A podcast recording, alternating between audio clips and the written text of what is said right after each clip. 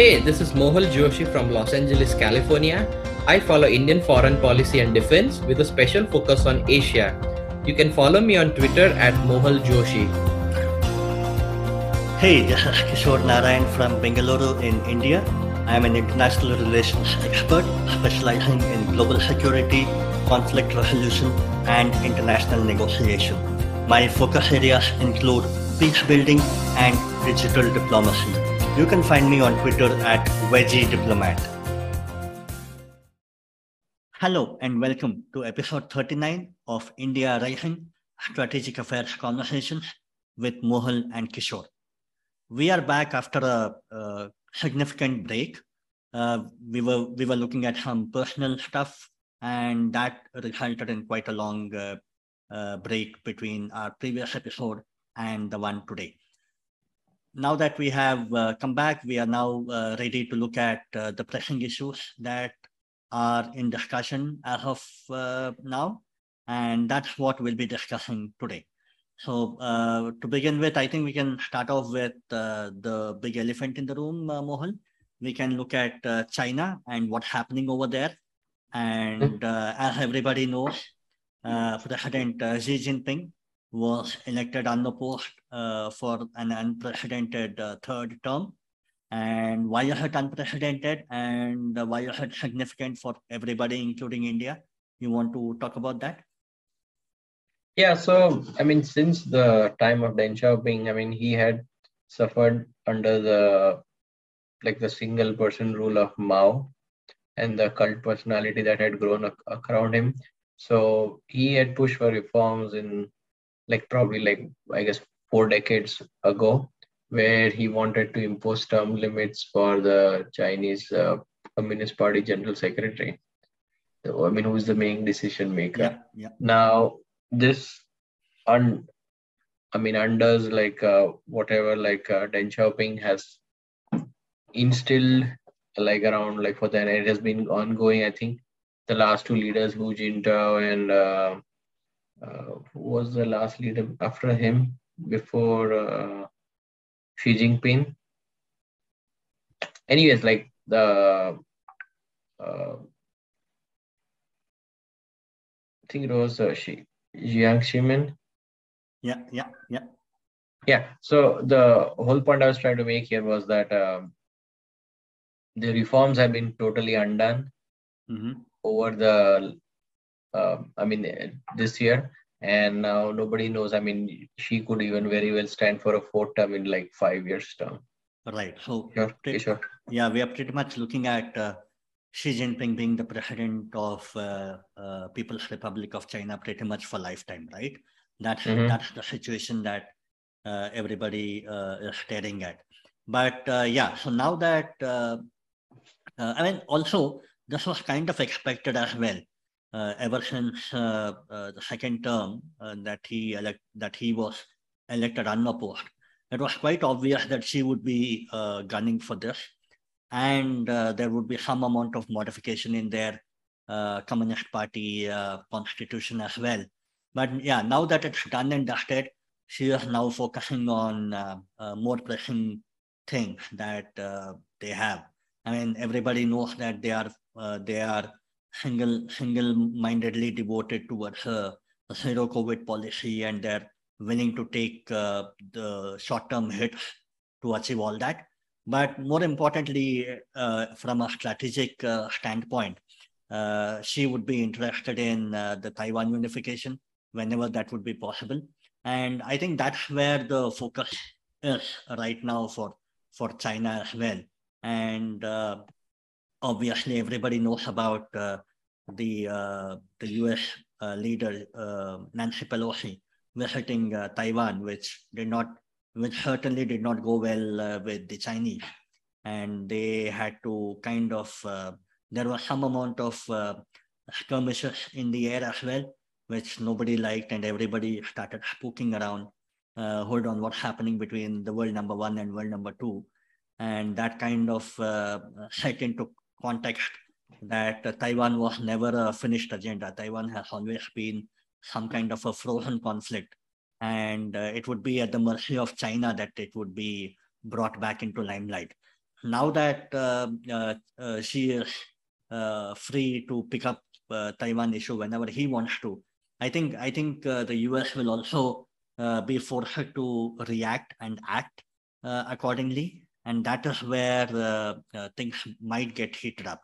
And in the meanwhile, Taiwan as well, uh, from a Taiwanese perspective, they are they are kind of uh, trying their level best to uh, improve their relations with major countries around the world. In fact, even with India, they've had some amount of economic uh, relations. They're trying to strengthen their uh, relations. So basically, what they want to do is they want to kind of share their knowledge uh, with regards to the semiconductor manufacturing uh, businesses that they have in turn for some kind of uh, validation, in turn for some kind of support in global fora whenever the Taiwanese question arises. So I think that's where uh, the Taiwan issue is right now. But from an Indian perspective, I think the more the focus is on Taiwan, the lesser the focus is on Ladakh and Aksai Chin. Obviously, they take yeah. a backseat. And that is where um, uh, things can be a little more uh, cooler on our borders uh, in the northern frontiers. But more importantly, uh, also, we know that our Minister of External Affairs, uh, Subrahmanyam Jaishankar, whenever he moves around or talks to the Chinese counterparts, he, he does not miss out on any opportunity to express displeasure about what China did a couple of years ago. And I think that that was very uh, evident in uh, telling that India sees that as some kind of a backstabbing by China, something that India never expected. But now that it happened, uh, uh, India India also wants to underline the fact that now that you did to us, we are we are 100% determined to uh, get you out of there and also ensure that uh, we will never trust you and there is always going to be that level of trust deficit. So I think that's another major issue that uh, China will have to deal with whenever it has to talk with uh, India. Mohan? Yeah, I think uh, he has consistently said that uh, delinking, I mean, what the Chinese want is delinking of the border issue with the overall uh, relationship. Mm-hmm. And Jaishankar has said that you, without having like peace or uh, or return to a status quo at the border, they cannot be normals in the other part of the relationship. Right. I mean, even a even a month month and a half ago, we had the SCO summit, and uh, Modi uh, Modi and Xi Jinping. Uh, although there were these uh, group photo opportunities, uh, Modi ensured that uh, he would not be meeting Xi Jinping in person or or on a one to one or at a one to one level. So I think that is the level of displeasure that India continues to express at any and every opportunity. Yeah, I think Modi, I think the first day there was like an informal meet with all the SCO leaders. Mm-hmm. So I think uh, Modi deliberately probably would have gone the second day so that he was not part of the informal meetup uh, before the actual mm. summit. Right. And uh, also, I think one of the key uh, disengagements in the uh, in the like Ladakh region happened before. So I think it almost makes one wonder that are these like is India holding the threat of not attending the SCO summit, which would be seen as a blow to Xi Jinping? Uh, right, right, yeah, yeah. Like you know, or like threaten to not, not attend unless there is some movement at the border. So interestingly, I think even in uh, uh, prior to Doklam, I think the SCO summit, like India had made noises about not attending the was it the maybe it was the BRICS summit in 2017 but anyways the whole point was that uh, so maybe that could be the trigger for the de-escalation in the Kugran Valley, you know, like you know, like near Gogra and uh, Hot Springs area. I mean. Yep, yep, yep. And uh, luckily for China, though, I mean, uh, the uh, 2022 BRICS summit, uh, which was hosted by China, uh, happened to be in a digital format. So that way, Xi Xi would be spared of the embarrassment of uh, not getting to uh, not getting uh, Modi to attend that top level summit. But yeah, the, I think I think the Chinese now understand the the significance that India is attaching to the entire border skirmish, and this will this will only continue. unless and until China uh, takes those extra steps to pacify mm-hmm. uh, India. But more importantly, I think uh, moving a little uh, uh, away, uh, we also now see US also doubling down on economic sanctions on China, especially against the semiconductor manufacturing companies.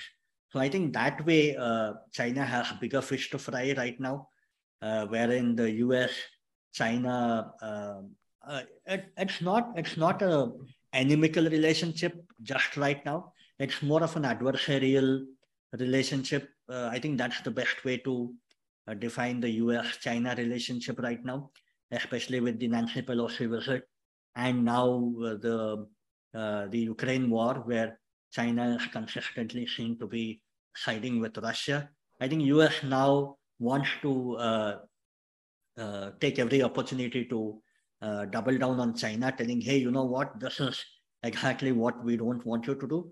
Uh, and we want you to uh, uh, get Putin on uh, onto the table and make sure that he backs down uh, from his the Ukrainian eastern part annexation. So I think that's what the US will also be trying with China, wherein um, it will be some kind of a carrot stick policy, wherein we they'll show these economic sanctions and they'll tell, okay, if you talk to uh, Putin, we might want to uh, go slow on these sanctions. So I think this kind of uh, uh backroom dealing uh, might happen much more as time progresses. Also, at the same time, we also had the German Chancellor Olaf Scholz, who visited China just the past week, wherein I mean the stated the stated agenda was to strengthen economic ties between Germany and China. But uh, the, the very timing of this visit raises serious question marks about West's unity in tackling such matters, especially now that everyone is talking about the European winter, wherein Europe is hard pressed to find uh, uh, energy solutions for their needs during their uh, winter. And I think that's where every uh, major European country would be focused on uh, political stability as well uh, to ensure that the energy situation does not lead to any political instability. So I think everything is linked one one to the other, and uh, this is where the Chinese, uh, the happenings in China have a bearing a lot more than just the near shore, near shores of uh, China. Mohan. I think the the first thing you referred to was the semiconductor ban. So um, the U.S. Uh, companies are uh, cannot like export not only semiconductor chips but also the equipment to manufacture these chips. And even their employees if they cannot be seen to be working in china. So there are a lot of it's a, like a massive uh, escalation in terms of like uh, i mean a cold war if you want to call it between china and us and they are i mean the the the official line is that they want to prevent any Chinese advances in like advanced weaponry or uh, AI or machine learning or quantum computing. So they don't want China to take a lead. So this is, uh, I mean, I mean, it was coming uh, in a way, but I mean, nobody expected this kind of ratcheting up, up of uh, the pressure on China uh, in this way, shape, or form, you know, by the Biden administration, especially like a month before the midterm election. Yeah, and I mean, when uh, Biden won, everybody would have thought, okay, uh, the U.S.-China relation might uh, see some kind of a thawing, especially since uh, Trump had taken an extreme position against China. But mm-hmm. we don't see that exactly happening. I mean, that's like politics. Like even when like Biden came and said like, oh, India and India relationships will nosedive completely. Like mm. uh, that's like what are like many on the right were thinking. But I don't think that has happened. Obviously, there are like some strains in the relationship, but also with China, I think there is like I mean, there's like you can say like a bipartisan consensus on the hill that I mean, they need India, obviously, minus the noises they make on human rights and all those yeah, other yeah. Uh, uh, stuff and then on China also there's a bipartisan consensus. I mean, like I mean, we Trump just made people more aware of it, and I think COVID just accelerated the process that China is not a, I mean, a good nation for the U.S. in terms of a good competitor. and uh, there are long-term strategic challenges and i think people in both parties i mean obviously they play politics saying like the other we are like more stuff i mean eventually it might be like the cold war like the with russia like you know both parties might try to trying to outmuscle each other say oh we are the true patriots and we will try to outmuscle china though that's happening to an extent on russia right now but yeah eventually like everybody both will try to i mean nobody wants to be appearing soft on china mm-hmm. because i mean they could have political ramifications in the next election where the opponent could simply say like hey, look at these guys these are not uh, tough enough on you know and we'll be more tougher on china you know. But uh, yeah i mean biden has proven some of the critics wrong and it'll be interesting to see. I mean, even the Nancy Pelosi visit, if you look in the read between the lines initially, like I think the White House wasn't too supportive of the visit but eventually like once she announced she was going i don't think they had any uh, choice but to back her right yes, but i mean they might they yeah. might they might not have like wanted her to go and maybe it might just have raised the uh, escalated the situation more but uh, I guess once she announced it was they had no choice and they had to back her, you know. And also Biden, if you like, I mean, he has ditched the strategic ambivalence and he says like if China was attacked when their news anchors ask him he mm-hmm. straightforward says, "Yeah, we'll protect her." But technically, the official line was supposed to be that, "Okay, we will assess and like you know look mm-hmm. and like think about it." But uh, so that also like angers China, and that many experts worry that that could make China move a bit earlier than one they wanted against US or maybe against Taiwan because they think that US has ditched the strategic ambivalence policy with Taiwan and they just want to uh, I mean I mean you could just hasten a conflict between uh, the China and the US, which could, I mean, happen in the next five years. Who knows? I mean, they have this uh, target of 2027, which I believe is like the 70th anniversary of or 75th anniversary of setting up their. Uh, uh, forget like the the 2027 year is supposed to denote some important anniversary for the CCP or China. I mean, uh, what I remember of 2021 was the 100 years of the founding of the Communist Party. And mm-hmm. 2047 is the 100 years of the setting up of the People's Republic of China. So, no, the 70, okay. 75th. 75th would uh, then be 2022 right now. So I think. No, no, think... But, but no, but for India, it is 1947 to 2022. But. Ah, okay, uh, yeah. So another couple of years. You are right. So 1949 was when PRC was formed. So you'll have mm-hmm. another two years. So nine, uh, 2024 is when it would be 75 years of. Yeah, the... but uh, but like I think you can ignore the math. I mean, there was something related to 2027. But anyways, okay. besides the point, like I mean, they might set up a target to go for Taiwan by 2027, mm. but they have to be pretty sure of it, right? Because I mean, oh, that's I mean, yeah. right now is the time because when US is distracted with the Ukraine war, I mean, they could try to make a play for it. But once if Ukraine get I'm sorry, Taiwan gets fortified a lot, then it becomes mm-hmm. harder. Though I, I doubt like if who's except the US is going to come to Taiwan's aid because nobody wants to anger China at that point. Exactly, exactly. Now you actually gave me a good segue to move over, uh, and mm-hmm. we anyway uh, were supposed to discuss US India ties a little later. But mm-hmm. now that anyway we are talking about it, why don't we pick that up? And mm-hmm. uh, Mohan, since you have been following the US uh, uh, uh, Uh, uh, India ties much closer. Do you want to start us off on uh, how things are uh, positioned out there? I mean, we we find a lot of good things happening, especially the the heads of state, Joe Biden, Modi, and the Japanese Prime Minister, the Australian Prime Minister meeting as part of the head as part of the Quad Summit. So I think mm-hmm. At the highest level, things things do seem to be quite uh, rosy. Uh, rosy may not be the right word, but at least there's nothing there's nothing to indicate that things are not moving well.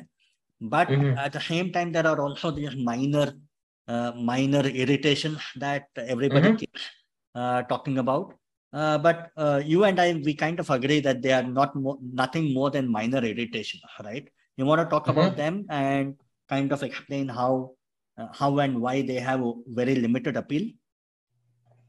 Yeah, I mean, so like, I mean, earlier in the summer, I mean, just like quite a few months ago, they had the quad heads of meet, meeting, and then even recently, like as last week, the four naval chiefs uh, met in Tokyo as mm-hmm. part of the uh, I mean ongoing Quad process. I would say.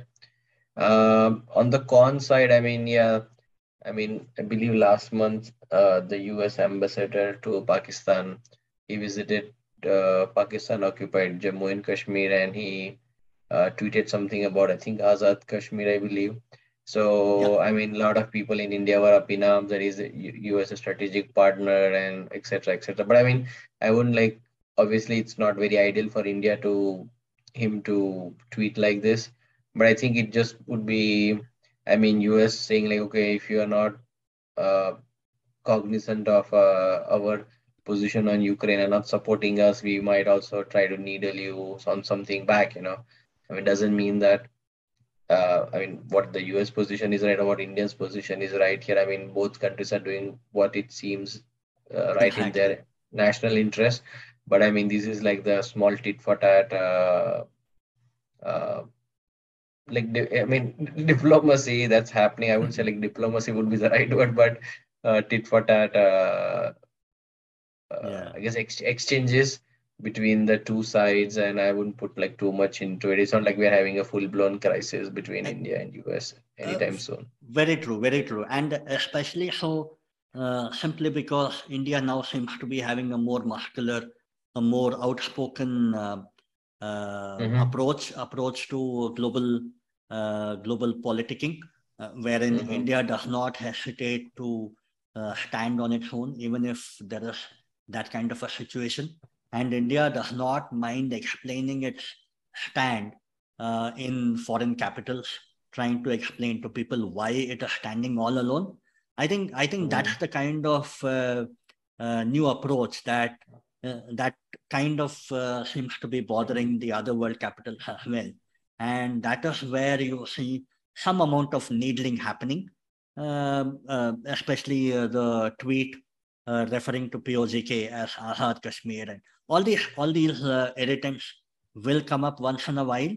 And india again as everybody knows uh, did not toe the us line uh, and did not uh, stop buying uh, oil from russia.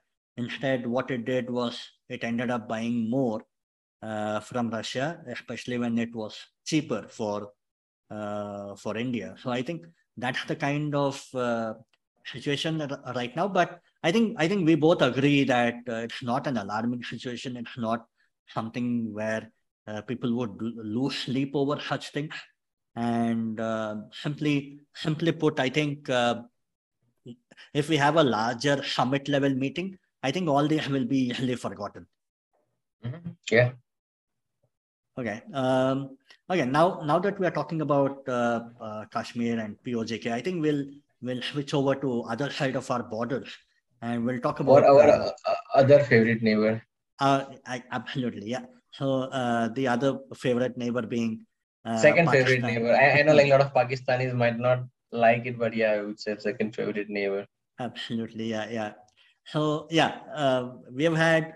Uh, I mean, the last time we did an episode, there was this crisis, uh, uh, more like a constitutional crisis in Islamabad, where Imran Khan, uh, the outgoing prime minister, did not want to let go of his uh, office, and uh, it was some kind of a um, uh, irresistible force meeting a power that did not want to relinquish its seat. so I think I think since then there has been. It has been all peaceful and calmful, right? There's nothing much to talk about, right? Uh, I mean, uh, on the surface, that is how it looks. But scratch the surface a little bit, and we see that things are much more volatile than how it appears to be. I mean, uh, the big the big question that everybody had back then, and also uh, three, four, five months since then, was how is the army going to respond to all this political instability? And uh, somehow the uh, Chief of Army Staff uh, Qamar Javed Bajwa, uh, he has been uh, quite uh, determined to tell that he is not going to stay uh, upon his retirement, which is going to happen in the end of November. So I think uh, that is something that looks like the army has made up its mind, telling we will not intervene in the in the democratic scheme of things, and we will not impose some kind of a martial law or I won't be a dictator. So I think that that way, um, even the last uh, ray of hope that Imran Khan had, wherein uh, Bajwa would intervene, there would be a martial law, and then over a period of time, Imran Khan and Bajwa can kind of uh, uh, come together, uh, rallying of forces. Somehow that did not happen. So um, uh, Imran Khan at that time was left with no friends in the entire Pakistani establishment. Now, since then, what we've had. Uh, I mean, I, I wouldn't say like like some of the corps commanders, like the I think one in Peshawar, like I think they are like uh, uh, Faisal, friendly to, yeah. No, I think Faisal is uh, the 23 corps commander, which mm-hmm. is in. Uh, I mean, I have to look it up. Uh, but uh, anyways, the the some of the uh, parts of the Pakistani military are with supporting Imran. Mm-hmm. Yeah. So it's not like it's like a one thing. I mean, the interesting thing was I think you saw that the DGISPR had a interesting press conference to say the least. Yeah. So I mean, I mean, do you want to like elaborate more on that for the listeners? Absolutely. Yeah. So uh, exactly. So uh, the point that I was trying to make is Imran now, uh, knowing very well that he had not, he didn't have too many friends, he started attacking every wing of Pakistani establishment.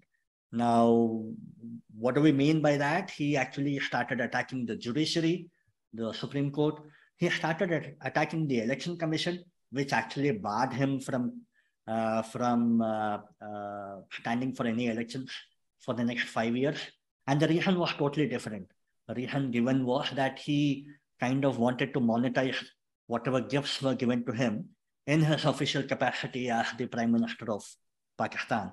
Now, at the same time, he continues to uh, uh, he continues to uh, fight against the uh, the executive, against uh, Shahbaz Sharif, and at the same time also uh, raking up past issues against the Pak army. Now, as as things go, he has planned one more long march, and that is where things started getting uh, heated up. And every day saw uh, every day saw Imran Khan making uh, fresh allegations. And one of those allegations was directly in, against the army. And that's when the DGISPR had to come come out in the open. Very unusual for the for the Pak army to do that, and they uh-huh. uh, came and said that the comments by Imran Khan were actually uh, not in good taste and they were not true and far from the truth, so on and so forth. So I think that's the kind of uh, uh, uh extreme political divide that we see in Pakistan right now. And uh, Imran actually seems to be getting popular on the street, especially now with the failed uh, attack on his life. And look, I mean, things, things obviously we don't know when the next elections will be but uh, Imran Khan definitely seems to be getting more and more popular.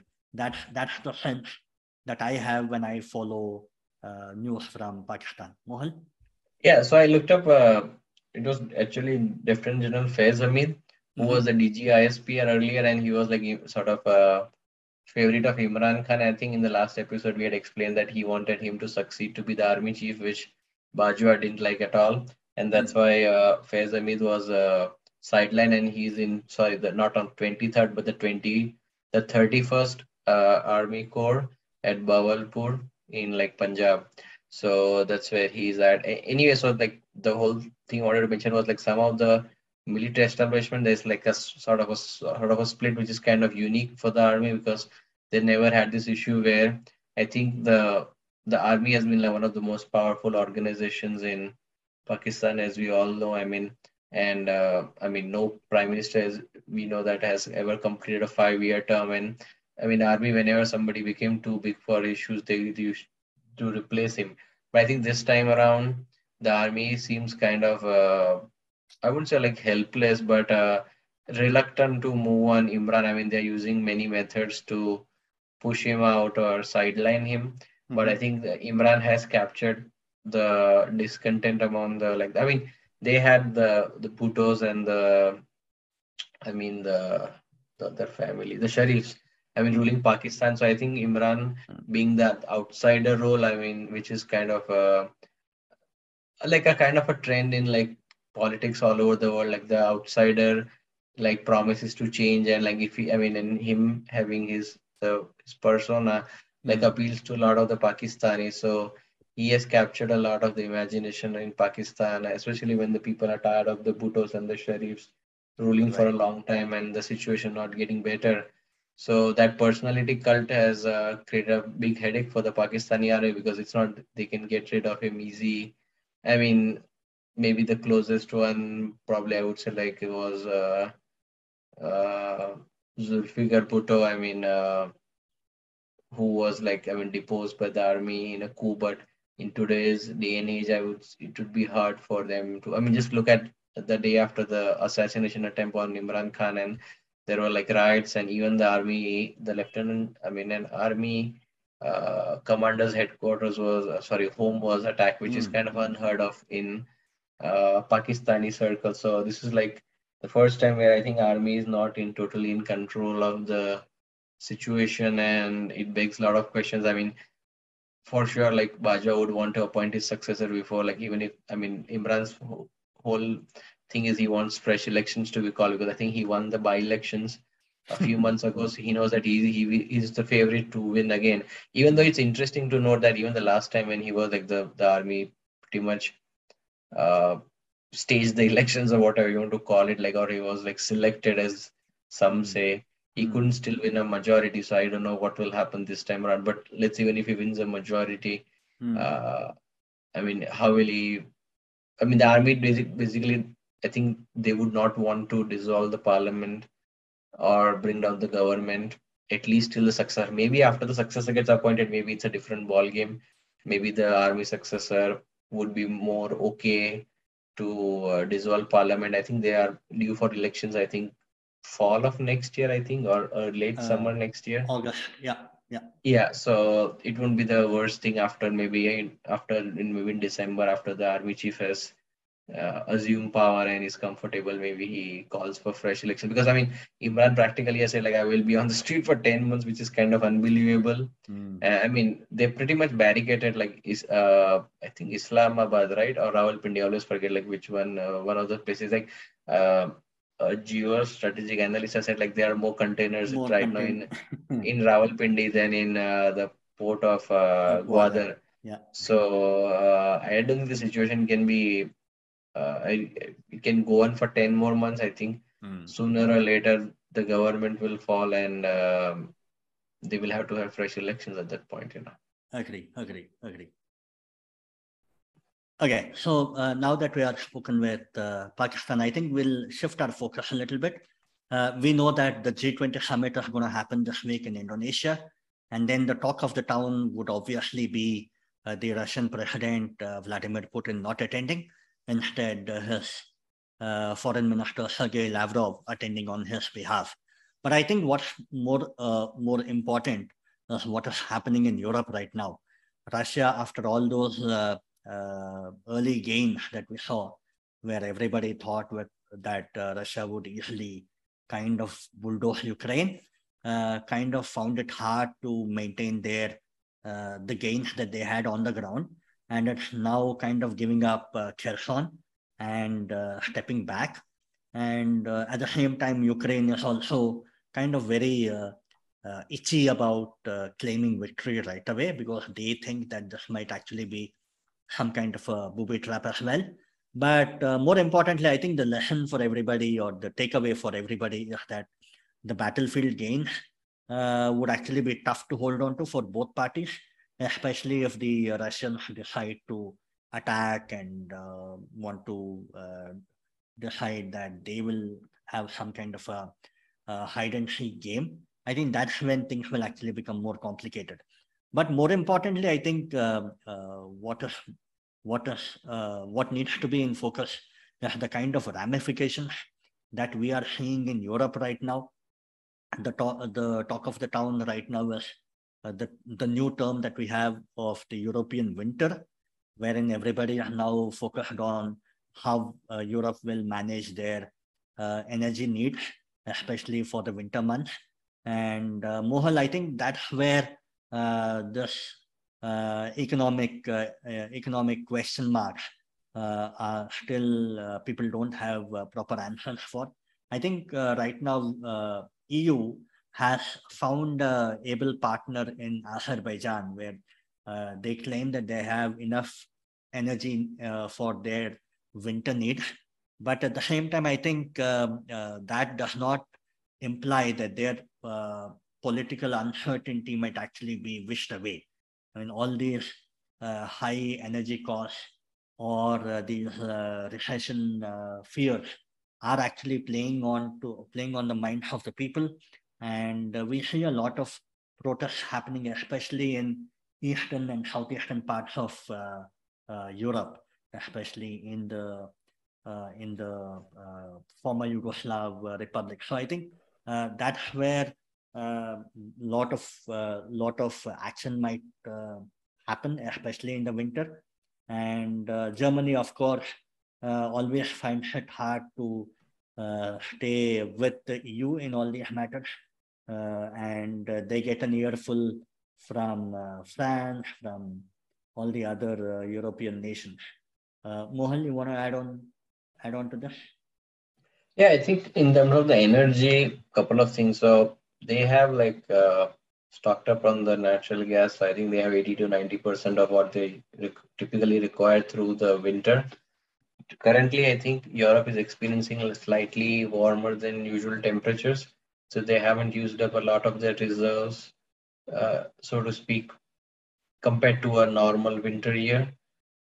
They should be able to get through this winter, uh, though there's a big question mark on who puts the energy the energy bill. I mean, is it the individual customers or the citizens or the government itself?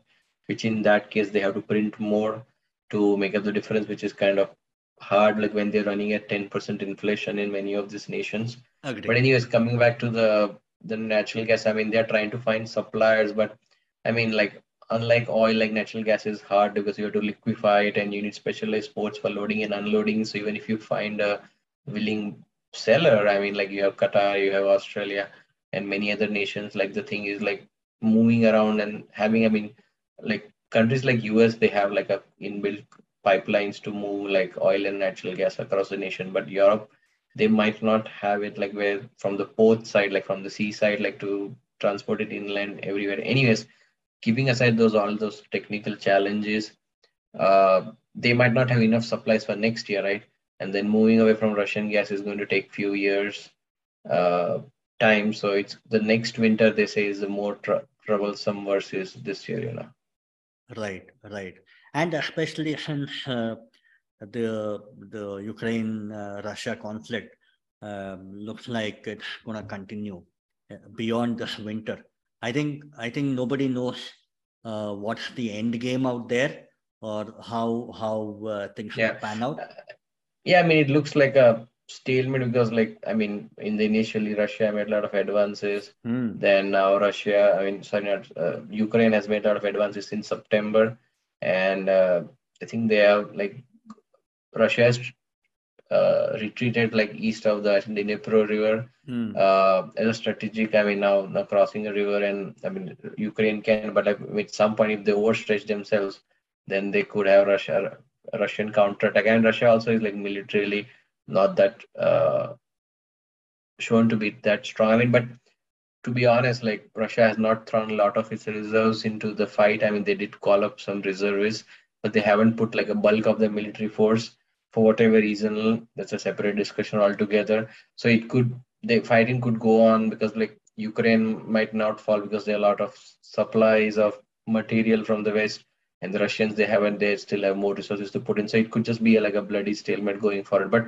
nonetheless like at least like just last week we had this um, rumor floated in the western media that they could be asking zelensky to do some sort of compromise with the Russians. And like, I mean, the question now will be like, will Putin and Zelensky come to a compromise in the future and end this war for like uh, time being? And uh, I mean, nobody knows like what would be the terms of an agreement. Could maybe the rest of Ukraine, which is not under Russian control, excluding the Donbass, like Can it mm. have NATO troops stationed in there? Stuff like that will be like a lot of thorny stuff to work out in terms of a peace deal. But at least, I mean, maybe the rumor was just floated around to see like how would be the public reaction to it, and if there's not too much pushback, I mean, it's like the, the midterms are over and uh, there might be less political opposition. They might just push them, at least the Ukrainian side, towards negotiation. I think even like uh, I think a couple of days ago there was some news articles in the Western media, which after a long time of criticizing India for buying Russian energy, which Europe does. I mean, as Jaishankar has pointed, like US, Europe dies buys as much energy in a one day as like a India does in a month uh, there were some positive articles highlighting India's uh, uh, contribution to having a conversation with Russia on the war and you know how they've been mm-hmm. helping, which was kind of a change from the earlier articles which were like negative against India. Now there were some articles pro India, so maybe they are working the back channels through India or other nations to see if Putin and Zelensky can come around and like end this war for once and all, you know. Agree, agree. I mean, uh, Modi's statement that now is the not now is not the time for war.